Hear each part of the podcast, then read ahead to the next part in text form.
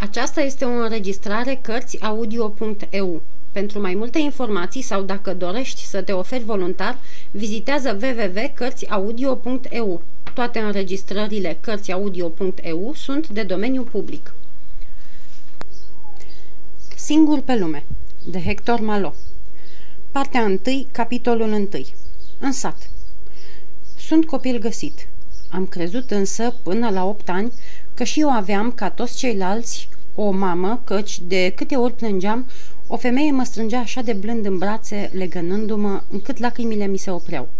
Nu mă culcam niciodată fără sărutările acelei femei, iar când vântul iernii lipea zăpada pe geamurile albite, îmi lua picioarele între mâini și mi le încălzea, cântându-mi un cântec pe care și acum îl țin minte. Când păzeam vaca de-a lungul drumurilor ierburilor, ori prin buruieni, și când mă prindea câte o furtună, îmi dădea în fugă înainte și mă silea să mă adăpostesc sub fusta ei largă, cu care îmi învelea capul și umerii. Apoi, de câte ori mă certam cu câte un copil, mă punea să-i istorisesc necazul și mai totdeauna găsea cuvinte blânde ca să mă mângâie sau să-mi dea dreptate. Prin toate acestea și prin multe altele încă, prin felul cum îmi vorbea, prin chipul cum se uita la mine, prin dezmierdările și prin blândețea dojenilor ei, credeam că mi-e mamă. Și iată cum am aflat că nu îmi era decât doică. Satul meu, sau mai drept satul în care am fost crescut, căci un sat natal n-am avut și niciun loc de naștere, precum nici tată și mamă, satul în care mi-am petrecut copilăria se numește Chavanon, unul din cele mai sărace. Această sărăcie o datorează nu nepăsării sau leneviei locuitorilor, ci așezării lui într-un loc nerodnic. Pământul n-are adâncime și, spre a da recolte bune, i-ar trebui o îngrășăminte, care nu se găsește pe acolo. De aceea nu te întâlnești, sau cel puțin nu te întâlneai pe vremea de care vorbesc, decât cu puține câmpii muncite, căci mai pretutindeni sunt nesfârșite întinderi pline de burieni și de neghină unde pierd buruienile, încep bărăgane, pe a căror creastă vânturile prea reci pipernicesc bietele tufișuri, care își arată pe aici pe colo crengile răsucite și scuturate.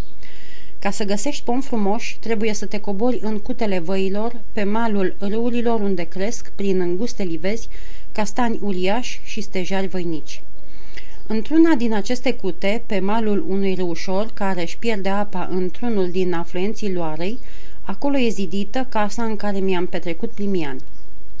Până la opt ani nu văzusem niciun bărbat prin casă și mama nu era văduvă, dar bă- bărbatul său, care era pietrar, ca mulți alți lucrători din partea locului, lucra în Paris și nu mai dăduse pe acasă de la vârsta în care puteam vedea și înțelege ce era în prejurul.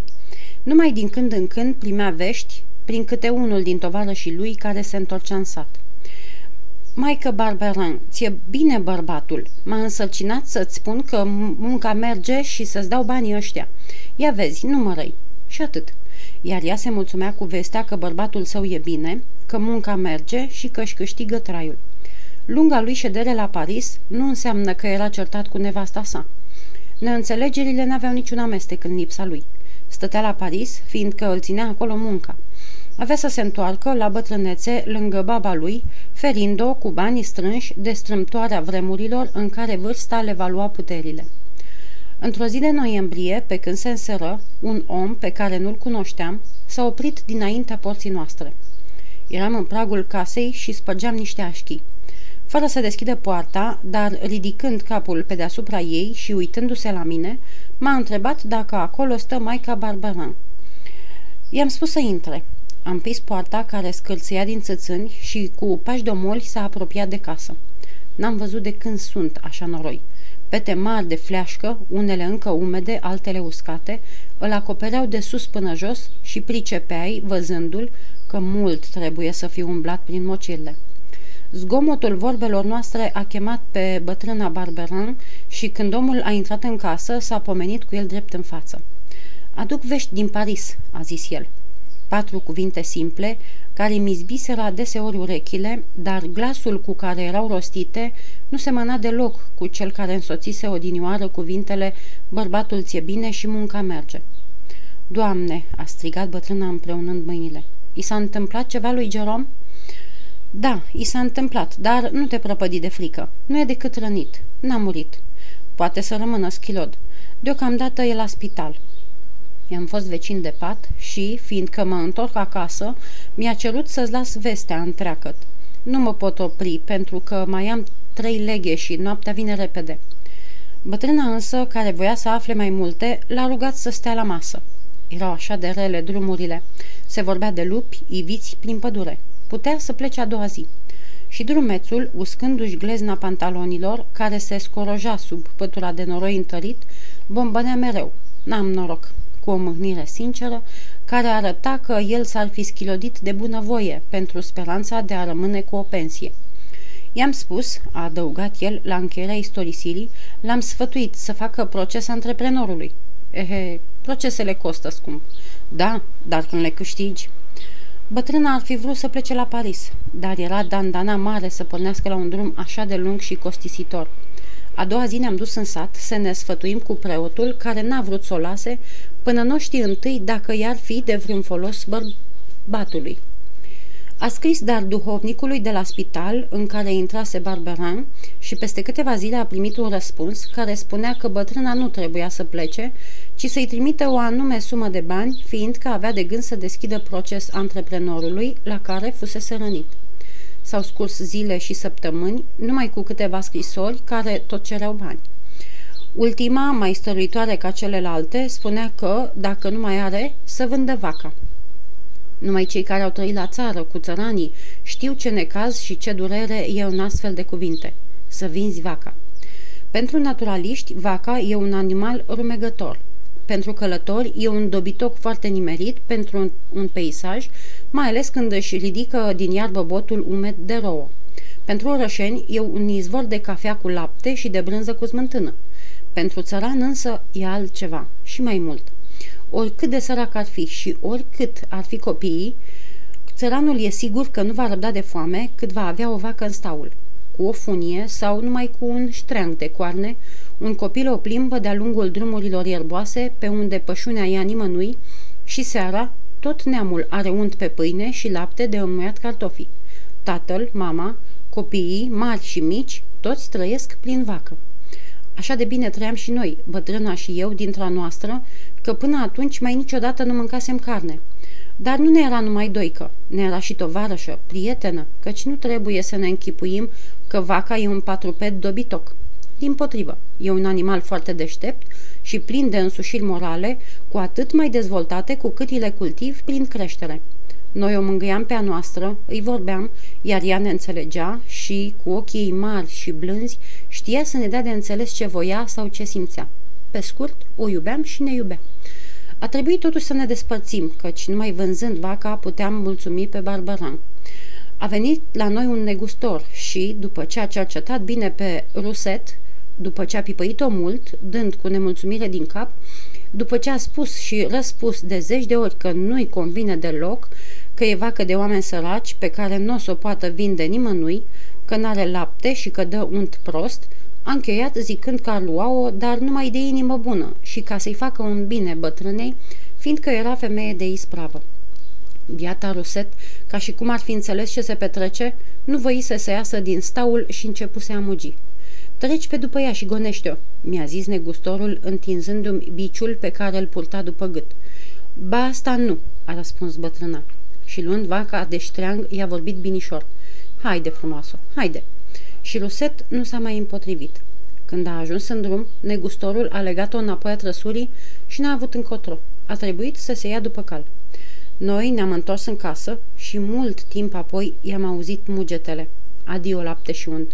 Dimineața pâine, seara cartofi cu sare. Am intrat în post, foarte curând după vânzarea vacii. Cu un an înainte, la lăsata secului, bătrâna mă răsfățase cu o plăcintă și cu clătite cu care atât m-am îndopat încât ea nu mai putea de bucurie. Dar atunci aveam pe Ruset, care ne dădea lapte, pentru a frământa coca și untul pentru prăjit.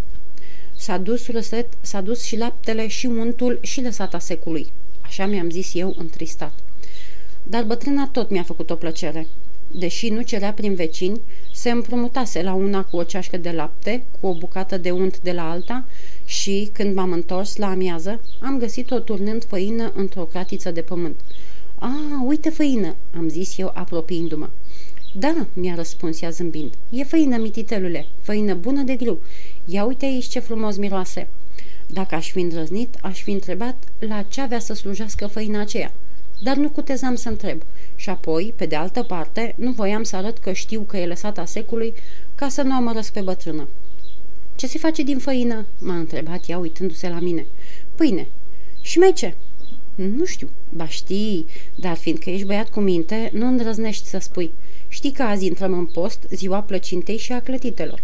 Dar fiindcă mai știi că n-avem nici lapte, nici unt, nu-ți vine să vorbești. Așa e?